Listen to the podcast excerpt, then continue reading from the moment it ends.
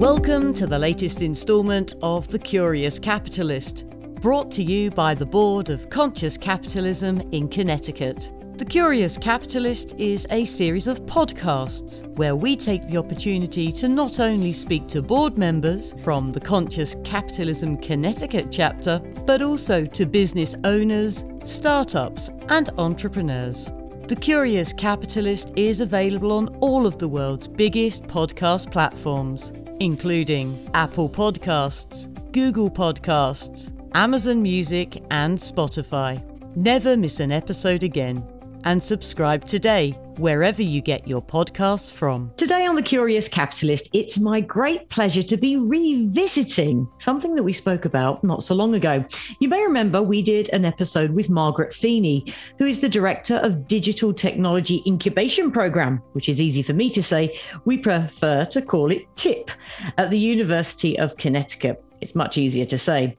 Now, they couple UConn's world class research resources, facilities, and business support with a network of investors and entrepreneurs. UConn's technology incubation program, there you go, I did it again, helps to launch startups and help them transform their respective markets. Now, on this episode, we're going to take a bit of a, a deeper dive and we're going to hear from some of the people taking advantage of the program. So it is my great pleasure to introduce Wilder, the CEO from Fintron Invest, and Wendy, the founder of Futures Thrive. Guys, welcome to the Curious Capitalist. Thanks for Thank having you. us. It's great to have you here. So, to kick this off, I think what we should do is have you introduce yourselves. Tell me a little bit about your business and your startup. Wendy, start with you. Tell me all about Futures Thrive. All right, so my name is Wendy Ward. I founded Futures Thrive. Certainly did not set out to be an entrepreneur, but I was a parent that had a child with an undiagnosed mental health condition. And in my own way of handling things, learned everything I could about mental health and realized I was not unique and did not need to keep this information to myself. So we set out to figure out what wasn't being done in the world of mental health and honed in on early screening tools. And to sum it up really quickly, screening tools that we use haven't been updated since the 1980s. And I don't know if you remember the 1980s, but computers were about the size of a small shipment box and, and the cell phone was in a briefcase. Things have definitely changed over the last few years, that's for sure. And kids have changed. So we set out to change the way that we screen for youth mental health that is exciting. Tell me a little bit about how that actually works then. Because, of course, we've now got this technology. We've got a more powerful computer than I had back then in my back pocket, in my in terms of my telephone. How do you make this happen? This is great. So it's super simple, actually. Sort of like taking the paper and pencil bubbles that say always, sometimes, and never. And we've leveraged the best in technology and the best in data collection when it comes to creating a game that's super engaging for kids and getting all the information that we can content about their social lives, their school lives, their anxiety levels, their depression levels. And again, technology can do things a lot more easily. And when you're talking about a verbal dialogue or a paper and pencil dialogue, you're not going to get much out of a teenager. I have two at home. There's no possible way to get more than fine. We're good. I'm hungry. yeah, I'm hungry. Or can you give me a ride? That's the other one. Um, yeah. What we did is we put it in an engaging platform on technology. They play a game for 10 minutes, and we get the largest data set of youth mental health information that exists. That is incredible. And then what do you then do with that data? I guess that's then do you work with therapists, mental health therapists, or what do you do with that data? So a little one or a youngster plays the game, does their 10 minutes or whatever, you capture all this data. Then what happens, Wendy? So you're absolutely right. It's not just about having an objective screening tool. It's also about having a comprehensive report for the administrator. And the administrator we look at as the pediatrician, the school, or a professional mental health therapist. So what do they get? They get a report that's aligned with the American Academy of Pediatrics best practices they get information on anxiety, depression, they get the context behind it. For example, we would say on a scale of one to five, five being the happiest, what makes, um, how happy are you? And then we're going to follow up with what makes you happy. And if one thing could make you happier, what would it be? So that's the way we lay out the questions. And we can find out anything from school disruptions to family disruptions to just overall mental health of the child. Ah, That's fantastic. And it's about time some of the measuring tools, I guess, were brought into the 21st century. That is incredible. So, Wendy, you mentioned obviously your own family there. What has been your career to date? Where have you been prior to this, I guess? Great question. I'm a salesperson at heart. I spent the better part of 25 plus years in sales. I wasn't satisfied after we had gone through what we had gone through, and I realized that I really could take this knowledge and help other people. So I became a go to person in my community for about 10 years, where people just knew, oh, hey, you know, I have a child who suffers. I, I've got some questions about mental health. Who can I go to? And because I became that resource, I was really happy to do it.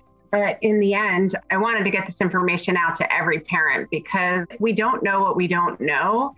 And anecdotally, we see story after story of child suffering, and, and they don't have to suffer. If we look at mental health like we do every other health measure and we start getting baselines and information before there's a problem, you have an opportunity to change stigma. You have an opportunity to educate parents. You have an opportunity to get kids help before there, there's a crisis. That is just so cool. Such, such a cool industry and purpose. You know, here at Conscious Capitalism, of course, you know, we talk a great deal about purpose and what better purpose is that? Okay, Wilder, you've been there very patiently waiting. Tell me a little bit about yourself and tell me a little bit about your business, if you wouldn't mind. Fintron Invest. Oh, yeah. I founded Fintron 2019. I was under an overpass in Ohio, like driving cross country, and I wanted to start a company to do investment management, you know, for friends and family. I wanted to get into investment management space. I wanted to open a hedge fund eventually. And I opened the business, didn't really do much with it, and I invested friends and family cash learned how to invest, learned the process. And a couple years later, I ended up at Sacred Heart University and I was working a uh, project management job. I had like 100 staff under me. I was working full time. I was going to school full time and I was still investing. Started to to run out of time to invest, and investing was really my passion. And, and when I was at Sacred Heart, I really fell in love with investing and joined the Personal Finance Club. I joined the Fed debate team, Economics Club, and uh, I wanted to keep investing. So took a little bit of the cash that I made and I started automating my trading strategies using Python and some other coding libraries. So while I was at work all day, my trading systems would trade for me on on the things I would normally trade, you know, in person. So I built these systems and I realized, hey, I could I could outsource coding and I could pretty much with cash I could build almost anything that I could think of. So pulled together a really awesome team at the university. It's where I met my two co-founders, Adam and Matt and we started building Fintron. And Fintron is a digital broker dealer application that offers personal financial management tools. And we're really trying to transform the way that people approach investing in personal finance, mainly young people, what we've coined the mobile generation, people ages 18 to about 39. There's about 90 million of us. And 56% of us have never addressed a financial advisor or opened a brokerage account, made our first investment, and 40% of those 90 million people, about 36 million people, have never even had a conversation about personal finance with their parents at high school and college. So there's a big financial literacy gap, which we believe is contributing to what I believe the number is 75% of uh, adults in the US living paycheck to paycheck. So we're taking a, a private approach to something that should be addressed publicly. And uh, we built this awesome application and believe it or not, we're actually one of the youngest, if not the youngest teams to ever register a broker dealer. We're registered in all 53 states and territories. I was 24, I think, when we, we got our license, registered with FINRA and the SEC wow. and SIPC. And uh, my co-founders were all about a year or so younger than me. So, you know, 23, 24 year olds running a broker dealer registered in 53 states and territories. It was absolutely insane. And, and we believe we have a really unique approach in what we're doing because we are building products for the mobile generation by the mobile generation. And 20 somethings are building products for, for 20 somethings. And I think it's a new take on a market that's traditionally managed by you know older individuals and, and an industry that's usually clouded in complex jargon. And I believe that financial professionals intentionally create this sort of complexity around finance to keep business alive right? If everybody could manage their own finances, you wouldn't need a personal financial advisor. So Absolutely. we're here leveraging technology to really transform the way that people address their personal finance through budgeting, through investing, through you know neobanking. That's really what we do, and, and we're really vested in our mission. You know, we're building products addressing real world problems that, that our friends have faced, our families have faced, and and we actually we have a standalone product that we we house through our, our parent company, so separate from the broker dealer, uh, philanthropic arm. It's actually a simulated trading game wherein you get $100,000 of fake cash and you could browse through 2,000 stocks and you could buy those stocks and you could participate in real time in the stock market without risking real capital. You get a feel for the stock market and how stocks fluctuate, how to do your research and how to buy and sell.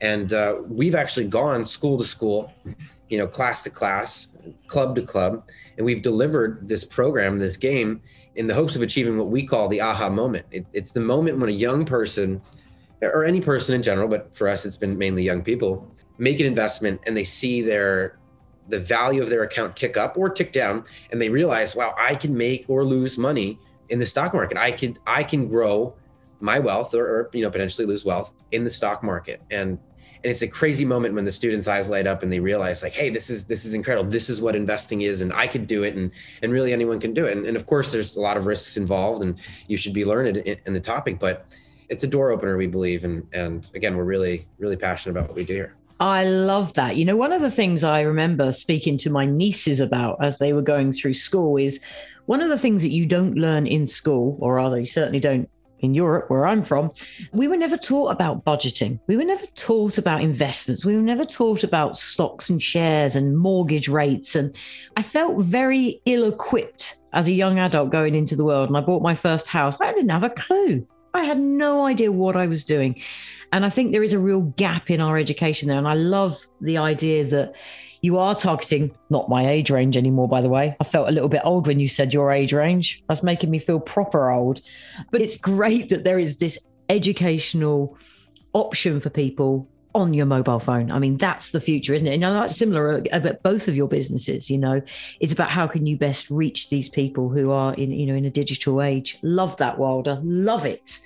So, tell me a little bit about how Wilder you you got involved with Margaret and Tip and the program, and how it's been for you. How long have you been involved with the the incubation program? Yeah, so I absolutely love Margaret. Like I really absolutely love Margaret. Couldn't sing her praise enough. She's just really, really an incredible woman. I was introduced to her, I believe, through Alex, who is an executive in resident at the program, who worked on our systems with us. He, he introduced us to uh, task management systems, in, in particular the Jira task management system, and he helped us set up our sprint and really our process management. So, so that actually, you know, was a benefit of Tip before we even went into Tip. You know, Alex was part of that innovation atmosphere, and, and we had met him at one of those innovation events. And then he introduced me to Margaret, who at the time was actually working at NatWest as the director of innovation. So funny story, you know, I started working with Margaret, and this is a little little off topic to get back into topic, but incumbent banks, right? Big banks, middle tier banks, community banks, they're all starting to see the effects of the digital revolution, whether it be effect on their bottom line or the inflows or outflows of clients. They're starting to get hip to the fact that they need a digital offering. You know, the Robinhoods of the world and the Stashes of the world and the Acorns of the world are stealing clients from the incumbent banks. So Margaret was working at NatWest at the time and, and being the innovator that she was, she was put in touch with us through Alex, and she immediately started working with me on identifying ways that we could partner up, work together, create you know a technological solution to introduce NatWest clients to a youth market and to a more digitized market.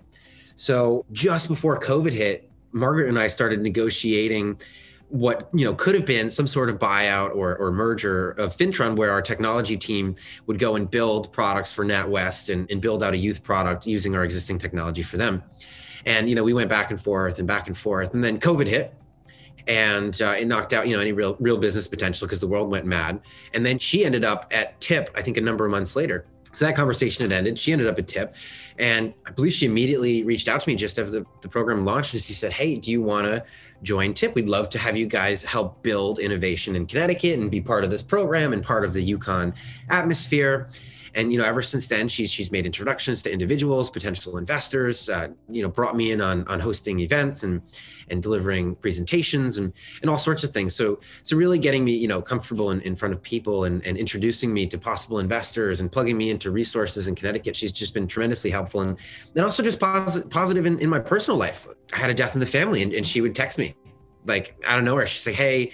You know, it's the holidays. They're always the hardest. I'm, I'm hoping you're doing well, Wilder. And just like stuff like that, just really, really good intentions, really good intended yeah. person. And, and, the program overall, just building that community. And, and that's the long story of, of how I met Margaret and, and how I got involved with TIP. And, and now here we I are, you know, that. we've raised She's a good egg. She yeah. really is. No, it's fantastic story, and and how incredible how you know paths cross and then they recross. I love that. Wendy, how did you first get involved with Margaret and the, the incubation program? I've been heavily involved in State of Connecticut Small Business Development Center. And so I was actually introduced to Margaret through the center. Actually, there's such an amazing web of resources within the state of Connecticut. Wilder had mentioned a number of them. The Christine Sullivan at the Small Business Development Center has just been integral in my journey overall. And then leveraging the relationships out of CT Next, which all sort of crossed over when it comes to TIP. I was one of their first companies that did a short period of time with them and didn't use their office space because I didn't need office space but I just found working with their entrepreneur in resident was really helpful to flush out thoughts and processes. It is from our health initiative, right? Like from the health end of our initiative, not necessarily the technology end. And I think one of the interesting crossovers between Wilder's product and what I'm doing in the world of mental health is every time we automate something and make it easier, it actually takes away a piece of development for kids. So as they grow up and there's an ATM card and there's not necessarily cash,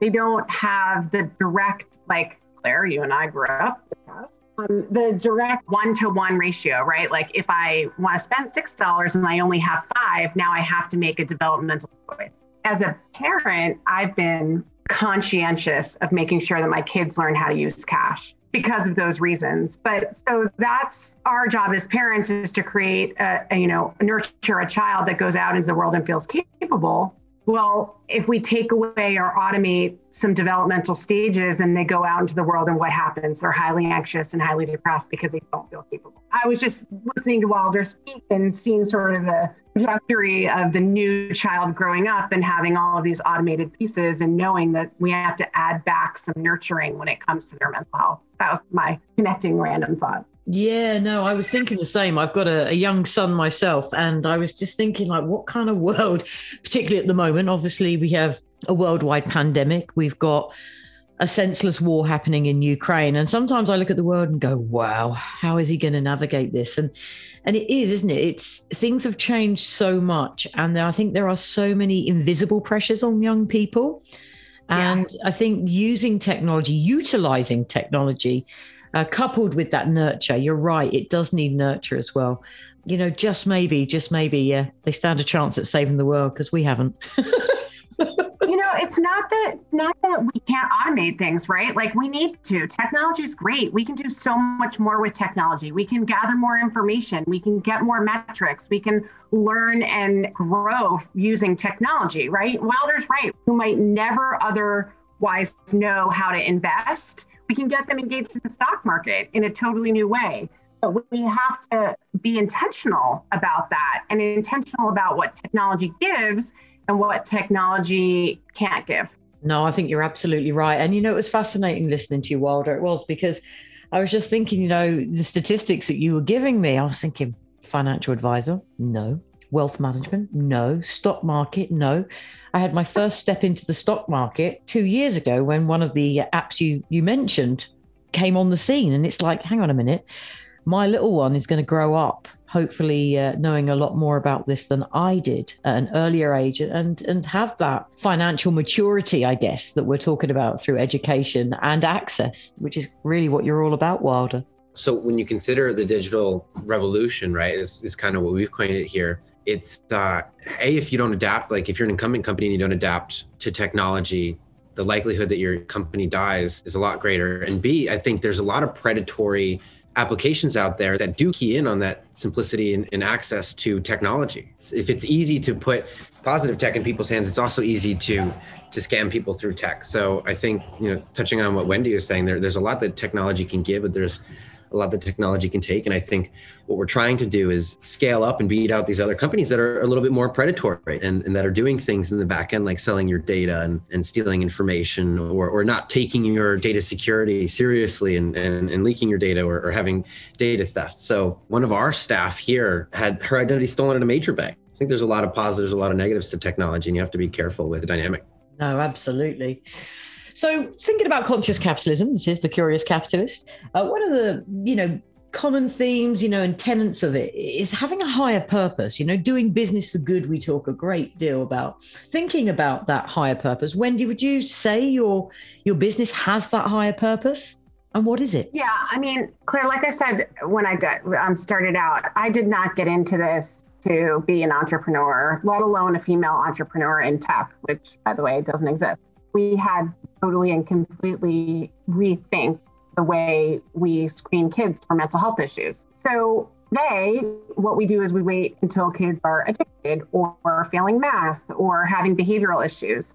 Um, but that's not prevention. So the way I look at what we can do overall is yes, if we do it right, we're going to make money. But if we could create a tool that's affordable that can go into every neighborhood and every pediatric office and every school, regardless of their socioeconomic ability, right? Then we can help kids. And that truly preventative nature is what gets me going every single day. I mean, what really truly excites me is being able to arm doctors, schools, and families with information that could save lives. Absolutely. No better benefit it's really difficult. You know, sometimes I, I, talk to different businesses and I talk to different companies and I listen to their higher purpose. I feel yours is a, a real personal, coming from a really personal place, and the passion is definitely there. Wilder, tell me about your company's higher purpose and, uh, yeah, I guess what is it and, and how do you define it? Yeah, so you know this being the curious capitalist the original intent of the business was to to build a big business and to make you know a significant amount of money upon an exit. My dad was a nonprofit guy so was my mom nonprofit woman. I grew up on camps. My dad ran cyos and ymcas and, and private camps for at-risk youth. So kids whose parents had passed away in 9-11 or came from underprivileged neighborhoods or came from abusive families. And these kids would go to these camps and they'd have a great escape so I spent all my summers and all my after schools as a young kid, maybe up until high school, with these kids from these diverse backgrounds. And I always remembered how, you know, privileged I felt being amongst these kids that, that had gone through so much trauma. You know, and I was I came from a lower middle class family, ran camps. There's not a lot of money in that. But but even still, like, you know, I felt like I had a tremendous amount of privilege. So I always wanted to do something like my dad because I watched him. He was a great leader and he always built these great programs and people always loved him and he led through positivity and, and creativity and, and i always wanted to be like that. So i believe it was 16 you know I, I, wanted to do something big. I wanted to do my own thing. I wanted to start a company. I want i had you know i wanted to have my big idea and i wanted to do something good like my dad. And, and my dream initially was to make a bunch of money doing whatever it was and sell a company and then i would give back after you know that process. I would build a camp yeah. with my dad. We'd buy a bunch of acres. We'd, we'd we'd have a really cool program for at-risk youth. And then that's when I got into finance. I fell in love with the upside potential of finance and you know the traditional wealth and, and stigma that surrounds finance. Hey, I'll, I'll build this business. I'll, I'll, you know, like I was saying, I'll build a hedge fund and I'll trade and I'll make a bunch of money and, and then I'll I'll do some good for the world. We started surveying people after I built the initial technology, and and everybody said the same thing along the lines of those statistics, you know, they said, "Hey, investing is great. It's a means to build wealth, or you know, so they believed. It's the proper thing. It's adulting, quote unquote." But I'm scared. I'm intimidated. It's it's expensive to get into. It's risky. I, you know, I I just don't know where to begin. We saw a need in the market, and that's when I started to realize I could make my impact while actually building a company that will build my own wealth simultaneously. So we started building this company and I'll tell you, the more that we drove into philanthropy and we drove into education, the better the product did. The more we drove into education around the app and education around branding, the better the advertising did. Right. The the the ads that we posted that that started with, do you want to learn about finance? Do you want to learn how to do this? Or are you intimidated by investing? Always performed the best. So the more that we drove into that philanthropic purpose, the better our business did. So it's really self-fulfilling in this sort of this mission that we have to bring education to our generation and financial literacy to our generation. So so I guess to summarize, right, it, it initially began as, as the idea that I'd, I'd make money and then cash out and, and become a philanthropist. But now it's let me build a sustainable company we build a really awesome company full of great you know people and, and, and staff and, and at the same time let's do some justice for young people. So like we don't profit off of payment for order flow which is when you sell the orders from your clients and mark them up. We don't profit from selling data. You know we don't do these malpractices. We're very transparent with our users. And we have education all over the app. We, we actually just signed a contract and we doubled down on education with a company called zogo finance where we're going to embed their highly engaged education integration into our application. And we're going to offer some new products. You know, we're, we're looking to get into robo advising and, and, these sorts of things so that we can offer products to every spectrum to the people that want to direct their own investments, to the people that want to have other people direct their own investments, or to the people that maybe still don't want to invest but want to budget. So we're really just trying to build a versatile, highly engaged product for young people, any people really, but a focus on young people. And um, I guess that's how our, our mission came about. It, it, it was, I don't want to say it was by mistake, but it was it was really fueled by the success that it saw, right? Like, I guess positive intentions fetch positive outcomes. And that's kind of how we operate as a company. Sometimes we do stuff as a company that might not make sense. It's just positive for the community, but it always reaps tremendous benefits. Like, you know, joining TIP and, and teaching these classes always leads us to some individual that might invest in the company or sign up for the product or, or something or other. So that, that's kind of how we positioned ourselves and, and how I positioned ourselves within the industry. Question for you, Wendy, if I may. What has been, I guess, your biggest obstacle or obstacles in starting the business from inception to where you are now? What have been some of your most difficult obstacles to overcome? An interesting question. I mean, at the end of the day, raising money. You know, we're proposing a new way of looking at mental health. And while we're doing it using the existing healthcare system, it's always risky to place a product in the healthcare market. So, to be candid, we're about to go out and do a $2 million raise. The interesting thing about it is every dollar we have raised, we've maximized and and gotten past that first product. I mean, that's really the entrepreneur's chicken and egg. You know, everyone wants to see you pre-product. We're there. We're going into user acceptance testing next week and then we'll be past that. And then I think that when we start to get the measurements and metrics, it's just gonna. I'm a salesperson, right? So it's just a different sale when you're uh-huh. out there saying we got the yeah. product. This is what it does got some facts and figures to be able to go out into the world and say, look at what we can do, look at what we have done. Fantastic. Yeah. I mean, listen, at the end of the day, we've all heard the statistics. Women raising money in the venture capital world garner less than 2% of the overall market of money. So, you know, it's a tall order to be a female, let alone a female in tech. None of that bothers me. I'm perfectly capable of holding my own. And we've been super scrappy and lean and mean, but now we're at a point where we're ready to take our mission and run with it. Oh, I wish you all the luck in the world. It's such a fantastic idea. Wilder, what about yourself? What's been the most difficult, I guess, or the obstacles that you've faced so far that have been the most challenging?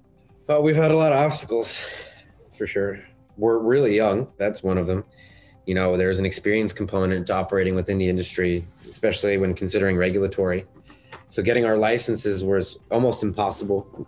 When I met my co-founders, you know, I had some experience running operations for a property management company. You know, I would staff pools and I would work on uh, machinery and things like that. So I had some some understanding of how to manage people and and systems, but really other than that, we we didn't have much experience. We were just college students.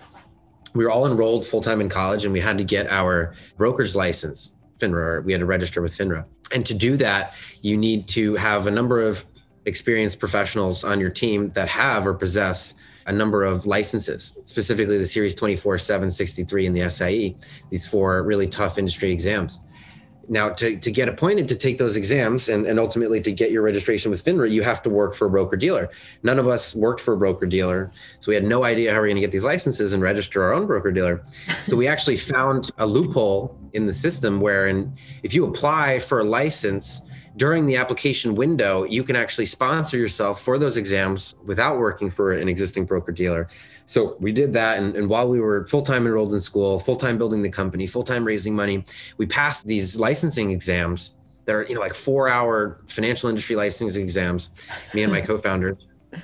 And then we pulled in two professors from the university, or one professor from the university, and one individual that I, I met on LinkedIn. One of the professors had to take the exams too. This guy, Roger Williams, really, really awesome older gentleman he came on board and he just wanted to help us out in our mission in philanthropy. And, and we kind of dropped the bomb on him. We were like, hey, dude, you got to pass these four exams. So he got to taking them and he passed them. And we passed all the exams and we got this license. And it's almost insane. We became one of the youngest teams to, to ever register a broker dealer. And then we went on to register in all 53 states and territories. And, and, and like Wendy was saying, raising capital is so difficult. I couldn't imagine, you know, matching up against the stats that she quoted, but you know, we're again, we're super young and unproven. So having no track record in, in operating a business, no previous exits, you know, having no experience and raising millions of dollars is so incredibly difficult. And, and really the only thing that we've had to speak for ourselves is our, our progress. So, you know, we registered the business and we got a million or so in funding.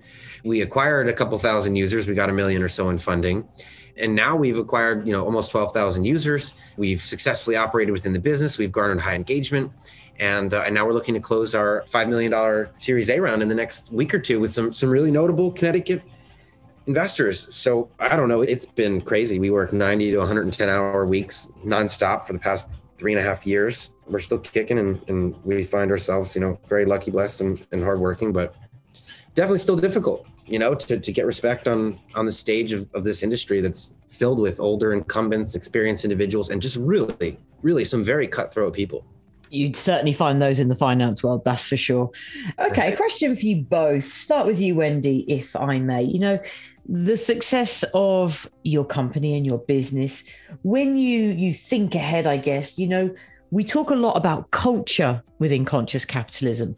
As your your company grows, what sort of culture have you got and, and do you aspire to cultivate? And what words might you use to describe that culture moving forward? That's a really great question. I actually just spent a lot of time thinking about that coming up on the holiday season. I really thought to myself, you know, as we grow in scale, I'd like to walk the walk being a mental health company foundational belief is that knowledge is the wellspring of health. And that with that additional knowledge, parents and families can do better. I mean, in the end, when we know better, we do better across the board for everything that we do in our life, right? We just make more informed decisions. So, from a cultural standpoint, it's really important to me to start within and to have a company that has a psychologically safe environment and then taking that out into the work that we do and creating psychologically safe spaces. And again, as we grow that, I really believe the heart of our work will start to tear down stigma more than any other awareness campaign out there. And when we start to move the statistics that haven't moved in decades, the one in five kids who suffer from a diagnosable mental health condition, half of those lifetime cases starting long before the age of 14. When we start to see those statistics change, I know we will have done our job. And, and most importantly, I should say, when we start to see the suicide statistics change, I know we will have done our job. But it really does begin with a culture of knowledge. Yeah, knowledge is power, as they say. Wilder, what about yourself? How would you describe your company's culture and, and how would you like it to be defined, I guess, moving forward? We have the best company culture. As a big claim. Go on, hit me. I'd say, you know, we we're really a very close-knit team, a community. You know, we sometimes we go through it, right? It's difficult sometimes when you're working 110, 120 hours a week and you're close together. But like for instance, I've been sitting five feet away from my co-founder Matt for the past three and a half years, and we've never had an issue. We all hang out after work together. We we go out. We celebrate everybody's birthdays. We have big parties for birthdays. We have you know big welcome lunches for everybody when they start. We again we do not discriminate based on age but we have found ourselves a very youth driven company just in our talent funnel and pipelines. We're very very young company. And um, our culture is based on and what I always reiterate, it's based on the belief that young people can do absolutely anything. And by leveraging technology, we can do whatever any other incumbent can do or whatever any other skilled professional can do you know from a, a quick web search to in-depth research reports we can pull it up using our technology skills or, or, what have you. And we really push that as a company right that young people can work. And and what we found is that by building up young people from college from, directly from school it builds a sort of loyalty with the individual and the company right? If you're given a job and an opportunity and you're you're given the opportunity to build within a company and become a vice president or a director within a company with your within your first couple years out of college, it really creates a sense of loyalty and, and, a sense of devotion to the company. And, and our people are so devoted. I mean, we all work crazy hours. We don't require it, but everybody loves to work. They love to be here. And and um, and again, I think we have a really incredible company culture. And now we're moving into sort of the next level of company culture, right? We, we've kind of all really, really beaten ourselves building this company. So now we're trying to, you know, take a little bit more time for our own health and take a little bit more time to sit and reflect and, and to be, you know, a little bit more present in our personal lives. Or we're moving down to Stamford. We're moving to a, a cool new office that we're really going to deck out with with all kinds of greenery and and, and all kinds of breakout space and, and, and room for people to really just like spend a little bit of time cooling off and reflecting in their own respective, I guess, positions and lives, etc we pride ourselves on like really driving home and, and really working crazy hours but i'd like our team to be a little bit more balanced right because three years in four years in i don't want anybody to burn out we want to all stay really enthusiastic and excited so we're making yes. steps to do that but yeah absolutely love our, our company culture and it's one of my favorite things about about doing what we do, you know, building a, a, company and a culture full of great people. Exactly. And if you get the right passionate group of people, you know, the sky really is the limit. Wendy, a question for you, if I may. Last couple, I promise. What tips do you see what I did there to include the word tip? Uh, what tips would you give or advice would you give to anybody thinking of starting a business, thinking of, of stepping into entrepreneurship, should we say? What have been some of the, the biggest lessons, I guess, you've learned in your journey? That's a great question. So, first thing I would say is what you think you're going to create is going to change. Second thing I would say is aggressively approach everything with an open mind. Third, I would say get used to hearing no. Very true. Oh man, Wilder. What about yourself? What what tips or advice would you give people looking to to move into this sort of uh, startup environment? I always say uh, you got to be ready to give up your personal life, depending on where you are in your career, right? Like if you're a young person and an entrepreneur, you, you obviously don't have much of a nest egg, and and you're really going to have to either work to support yourself, give up your social life so that you can support yourself and you can support your dream, or or really just risk your capital that you do have that you've accumulated over time. So it's it's a lot of risk. It's a lot of uh, forfeiting your personal life, and yeah, like Wendy said, just get used to, to hearing no. Everybody tells you no. And some people will tell you no really aggressively. They, they take pride in telling you no.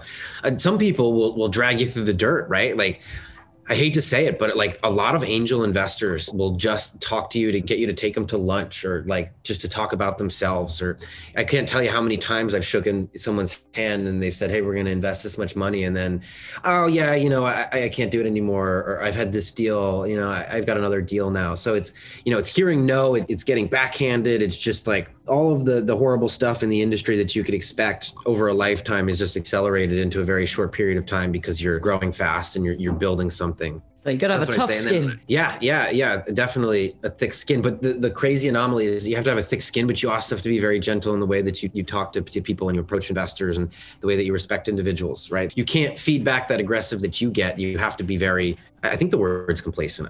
And then, you know, the other thing I always say is that like you can't expect people to be empathetic of you ever. If there's something going on in your life, you can't expect people to feel sorry for you or to give you pity or or to be empathetic to you at all whatsoever in business, especially in finance. It's, nobody really cares about your personal life or personal matters. It's really, in most cases, it's the bottom line. Not everyone is altruistic like you know Fintron or, or Wendy's company. It's it's very cutthroat. So I always say you know to like new interns or to people when we go and speak at events and, and things is that don't ever expect people to feel sorry for you to give you any sort of empathy. That's when people will kick you the most if, if you give them any sort of indication of, of weakness. That's kind of my my tip. Yeah, gotcha. We're going to change those generations. Yeah.